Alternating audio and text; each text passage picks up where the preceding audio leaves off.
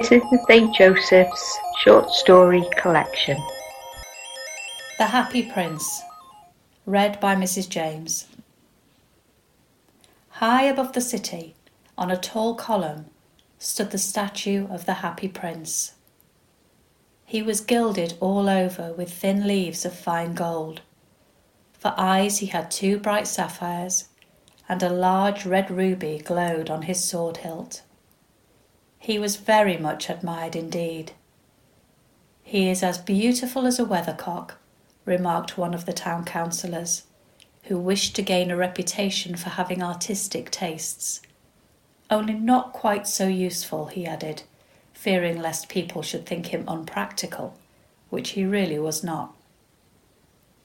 Why can't you be like the happy prince? asked a sensible mother of her little boy who was crying for the moon.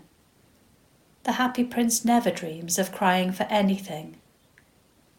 I'm glad there's someone in the world who is quite happy, muttered a disappointed man as he gazed at the wonderful statue. He looks just like an angel, said the charity children as they came out of the cathedral in their bright scarlet cloaks and their clean white pinafores. How do you know? said the mathematical master. You've never seen one. Ah, but we have in our dreams, answered the children. And the mathematical master frowned and looked very severe, for he did not approve of children dreaming. One night there flew over the city a little swallow. His friends had gone away to Egypt six weeks before, but he had stayed behind, for he was in love with the most beautiful reed. He had met her early in the spring as he was flying down the river after a big yellow moth, and he had been so attracted by her slender waist that he had stopped to talk to her. Shall I love you? said the swallow, who liked to come to the point at once. And the reed made him a low bow. So he flew round and round her, touching the water with his wings and making silver ripples. This was his courtship, and it lasted all through the summer. It is a ridiculous attachment, twittered the other swallows. She has no money and far too many relations. And indeed, the river was quite full of reeds. Then, when the autumn came, they all flew away. After they had gone, he felt lonely and began to tire of his lady love. She has no conversation, he said, and I am afraid that she is a coquette for she is always flirting with the wind. And certainly, whenever the wind blew, the reed made the most graceful curtsies. I admit that she is domestic, he continued, but I love travelling, and my wife consequently should love travelling also. Will you come away with me? he said finally to her. But the reed shook her head. She was so attached to her home. You've been trifling with me, he cried, so I'm off to the pyramids. Goodbye. And he flew away. All day long he flew, and at night time he arrived at the city. Where shall I put up? he said. I hope the town's made preparations. Then he saw the statue on the tall column.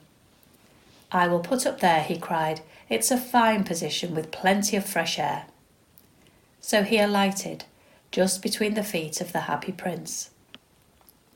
I have a golden bedroom, he said softly to himself as he looked around, and he prepared to go to sleep. But just as he was putting his head under the wing, a large drop of water fell on him. What a curious thing, he cried. There's not a single cloud in the sky, and the stars are quite clear and bright, and yet it's raining. The climate in the north of Europe is really dreadful. The reed used to like the rain, but that was merely her selfishness. Then another drop fell. What's the use of a statue if it can't keep the rain off? he said. I must look for a good chimney pot. And he determined to fly away. But before he'd opened his wings, a third drop fell, and he looked up and saw what did he see? The eyes of the happy prince were filled with tears, and tears were running down his golden cheeks. His face was so beautiful in the moonlight that the little swallow was filled with pity. Who are you? he said. I am the happy prince. Why are you weeping then? said the swallow. You've quite drenched me. When I was alive and had a human heart, answered the statue, I didn't know what tears were. For I lived in the palace of Sans Souci, where sorrow is not allowed to enter. In the daytime, I played with my companions in the garden, and in the evening, I led the dance in the great hall. Round the garden ran a very lofty wall, but I never cared to ask what lay beyond it. Everything about me was so beautiful. My courtiers called me the happy prince, and happy indeed I was, if pleasure be happiness. So I lived, and so I died. And now that I'm dead, they've set me up here so high that I can see all the ugliness and all the misery of my city. And though my heart is made of lead, yet I cannot choose but weep. What? Is he not solid gold? said the swallow to himself. He was too polite to make any personal remarks out loud. Far away, continued the statue in a low musical voice, far away in a little street there is a poorhouse. One of the windows is open, and through it I can see a woman seated at a table. Her face is thin and worn, and she has coarse red hands, all pricked by the needle, for she's a seamstress. She's embroidering passion flowers on a satin gown for the loveliest of the Queen's maids of honour to wear at the next court ball.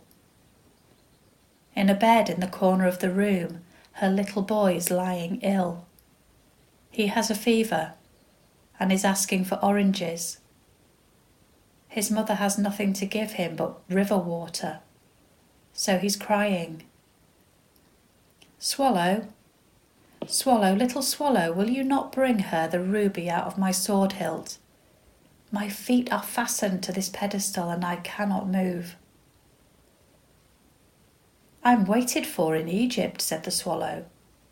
My friends are flying up and down the Nile and talking to the large lotus flowers. Soon they'll go to sleep in the tomb of the great king. The king is there himself in his painted coffin. He's wrapped in yellow linen with embalmed spices. Round his neck is a chain of pale green jade, and his hands are like withered leaves. Swallow, swallow, little swallow, said the prince, will you not stay with me for one night and be my messenger? The boy is so thirsty, and his mother so sad. I don't think I like boys, answered the swallow. Last summer, when I was staying on the river, there were two rude boys, the miller's sons, who were always throwing stones at me. They never hit me, of course. We swallows fly far too well for that. And besides, I come from a family of, that's famous for its agility. But still, it was a mark of disrespect. But the happy prince looked so sad that the little swallow was sorry. It is very cold here, he said but I will stay with you for one night and be your messenger. Thank you, little swallow, said the prince. So the swallow picked out the great ruby from the prince's sword and flew away with it in his beak over the roofs of the town. He passed by the cathedral tower where the white marble angels were sculptured. He passed by the palace and heard the sound of dancing a beautiful girl came out on the balcony with her lover. How wonderful the stars are, he said to her, and how wonderful is the power of love. I hope my dress will be ready in time for the state ball, she answered. I have ordered passion flowers to be embroidered on it, but the seamstresses are so lazy. He passed over the river and saw the lanterns hanging to the masts of the ships. He passed over the ghetto and saw the old Jews bargaining with each other and weighing out money in copper scales. At last he came to the poorhouse and looked in. The boy was tossing feverishly on his bed, and the mother had fallen asleep. She was so tired. In he hopped and laid the great ruby on the table beside the woman's thimble. Then he flew gently round the bed, fanning the boys' foreheads with his wings. How cool I feel, said the little boy. I must be getting better. And he sank into a delicious slumber. Then the swallow flew back to the happy prince and told him what he had done. It's curious, he remarked, but I feel quite warm now, although it's so cold. That's because you've done a good action, said the prince. And the little swallow began to think, and then he fell asleep. Thinking always made him sleepy. When day broke, he flew down to the river and had a bath. What a remarkable phenomenon, said the professor of ornithology as he was passing over the bridge. A swallow in winter. And he wrote a long letter about it to the local newspaper. Everyone quoted it. It was so full of so many words that they couldn't understand. Tonight I go to Egypt, said the swallow, and he was in high spirits at the prospect. He visited all the public monuments and sat a long time on top of the church steeple. Wherever he went, the sparrows chirruped and said to each other, What a distinguished stranger! So he enjoyed himself very much. When the moon rose, he flew back to the happy prince. Have you any commissions for Egypt? he cried. I am just starting. Swallow, swallow, little swallow, said the prince. Will you not stay with me one night longer? I'm waited for in Egypt, answered the swallow. Tomorrow my friends will fly up to the second cataract. The river horse couches there among the bulrushes and on a great granite throne sits the god Memnon. All night long he watches the stars, and when the morning star shines, he utters one cry of joy, and then he's silent. At noon, the yellow lions come down to the water's edge to drink. They have eyes like green beryls, and their roar is louder than the roar of the cataract. Well, swallow, Swallow, little swallow, said the prince. Far away across the city, I see a young man in a garret. He's leaning over a desk covered with papers, and in a tumbler by his side there's a bunch of withered violets. His hair is brown and crisp, and his lips are as red as a pomegranate, and he has large and dreamy eyes. He's trying to finish a play for the director of the theatre, but he's too cold to write any more. There's no fire in the grate, and hunger has made him faint. I will wait with you one night longer, said the swallow, who really had a good heart. Shall I take him another ruby? Alas, I have no ruby now, said the prince. My eyes are all I have left. They are made of rare sapphires, which were brought out of India a thousand years ago. Pluck out one of them and take it to him. He will sell it to the jeweller and buy food and firewood and finish his play. Dear prince, said the swallow, I cannot do that. And he began to weep. Swallow, Swallow, little swallow, said the prince, do as I command you. So the swallow plucked out the prince's eye and flew away to the student's garret. It was easy enough to get in, as there was a hole in the roof. Through this he darted and came into the room. The young man had his head buried in his hands, so he didn't hear the flutter of the bird's wings. And when he looked up, he found the beautiful sapphire lying on the withered violets. I am beginning to be appreciated, he cried. This is from some great admirer. Now I can finish my play.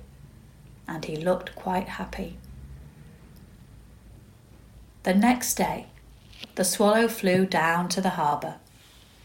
He sat on the mast of a great vessel and watched the sailors hauling big chests out of the hold with ropes.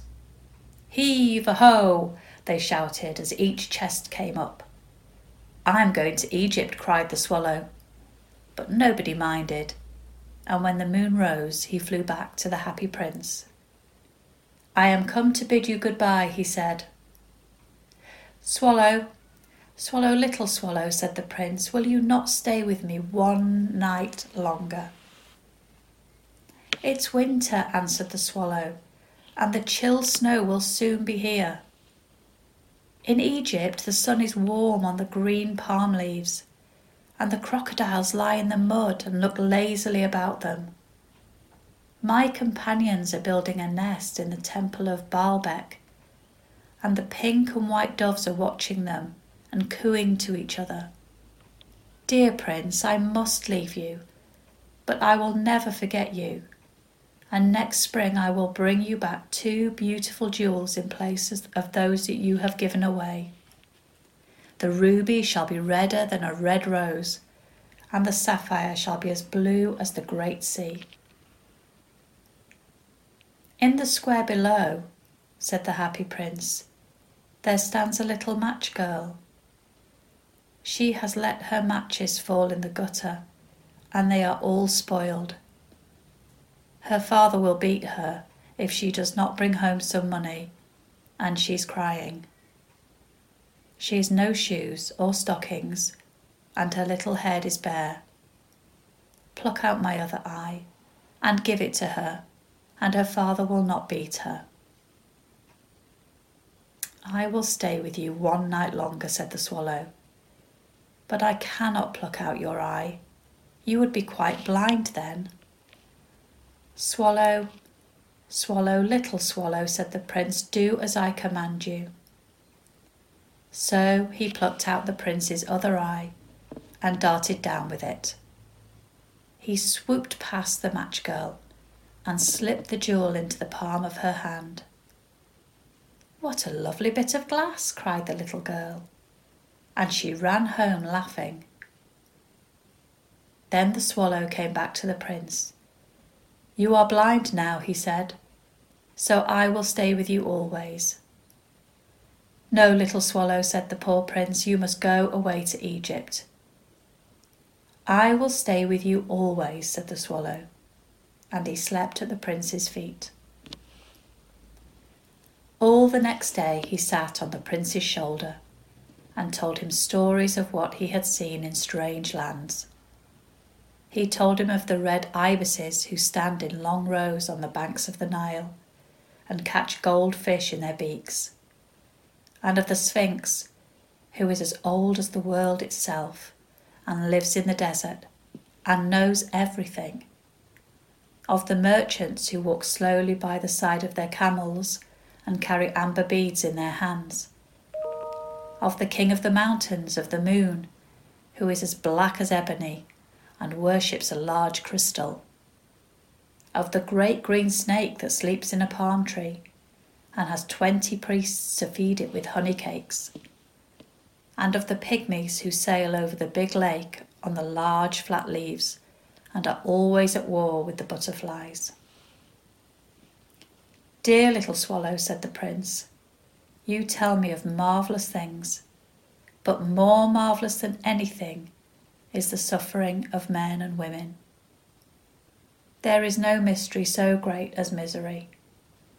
Fly over my city, little swallow, and tell me what you see there. So the swallow flew over the great city, and saw the rich making merry in their beautiful houses, while the beggars were sitting at the gates. He flew into dark lanes and saw the white faces of starving children looking out listless, listlessly at the black streets. Under the archway of a bridge, two little boys were lying in one another's arms to try to keep themselves warm. How hungry we are, they said. You must not lie here, shouted the watchman, and they wandered out into the rain. Then he flew back and told the prince what he had seen. I am covered with fine gold, said the prince. You must take it off, leaf by leaf, and give it to my poor. The living always think that gold can make them happy. Leaf after leaf of the fine gold the swallow picked off till the happy prince looked quite dull and grey. Leaf after leaf of the fine gold he brought to the poor, and the children's faces grew rosier and they laughed and played games in the street. We have bread now, they cried. Then the snow came, and after the snow came the frost. The streets looked as if they were made of silver. They were so bright and glistening. Long icicles, like crystal daggers, hung down from the eaves of the houses.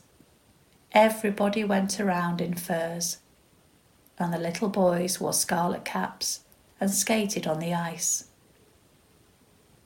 The poor little swallow grew colder and colder, but he would not leave the prince. He loved him too well.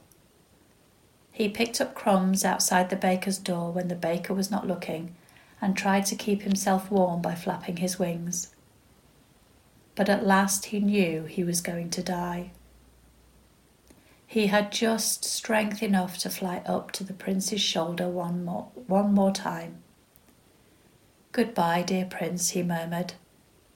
Will you let me kiss your hand?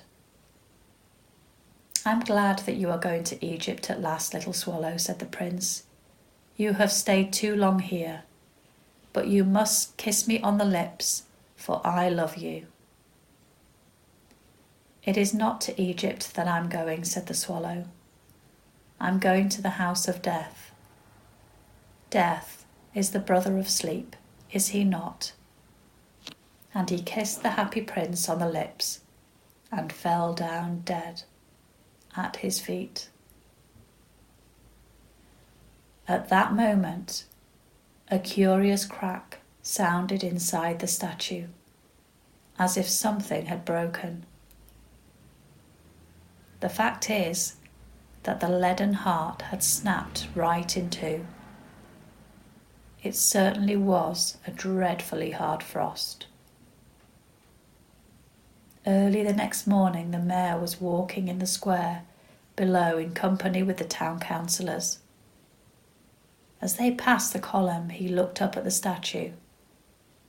Dear me, how shabby the happy prince looks, he said. How shabby indeed, cried the town councillors, who always agreed with the mayor, and they went up to look at it. The ruby has fallen out of his sword. His eyes are gone, and he's golden no longer, said the mayor. In fact, he's little better than a beggar. Little better than a beggar, said the town councillors. And here is actually a dead bird at his feet, continued the mayor. We must really issue a proclamation that birds are not allowed to die here. And the town clerk made a note of the suggestion. So they pulled down the statue of the happy prince. As he is no longer beautiful, he is no longer useful, said the art professor at the university. Then they melted the statue in a furnace and the mayor held a meeting of the corporation to decide what was to be done with the metal.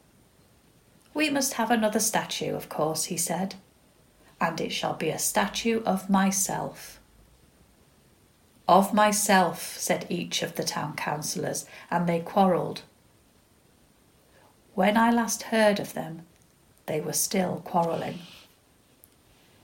What a strange thing, said the overseer of the workmen at the foundry. This broken lead heart will not melt in the furnace. We must throw it away. So they threw it on a dust heap where the dead swallow was also lying.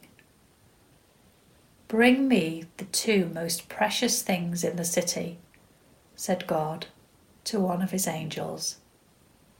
And the angel brought him the leaden heart and the dead bird.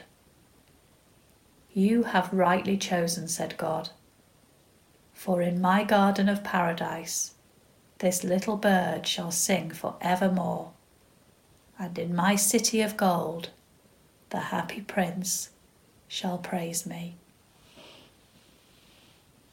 The end. Thank you for listening to the St. Joseph Short Story Collection.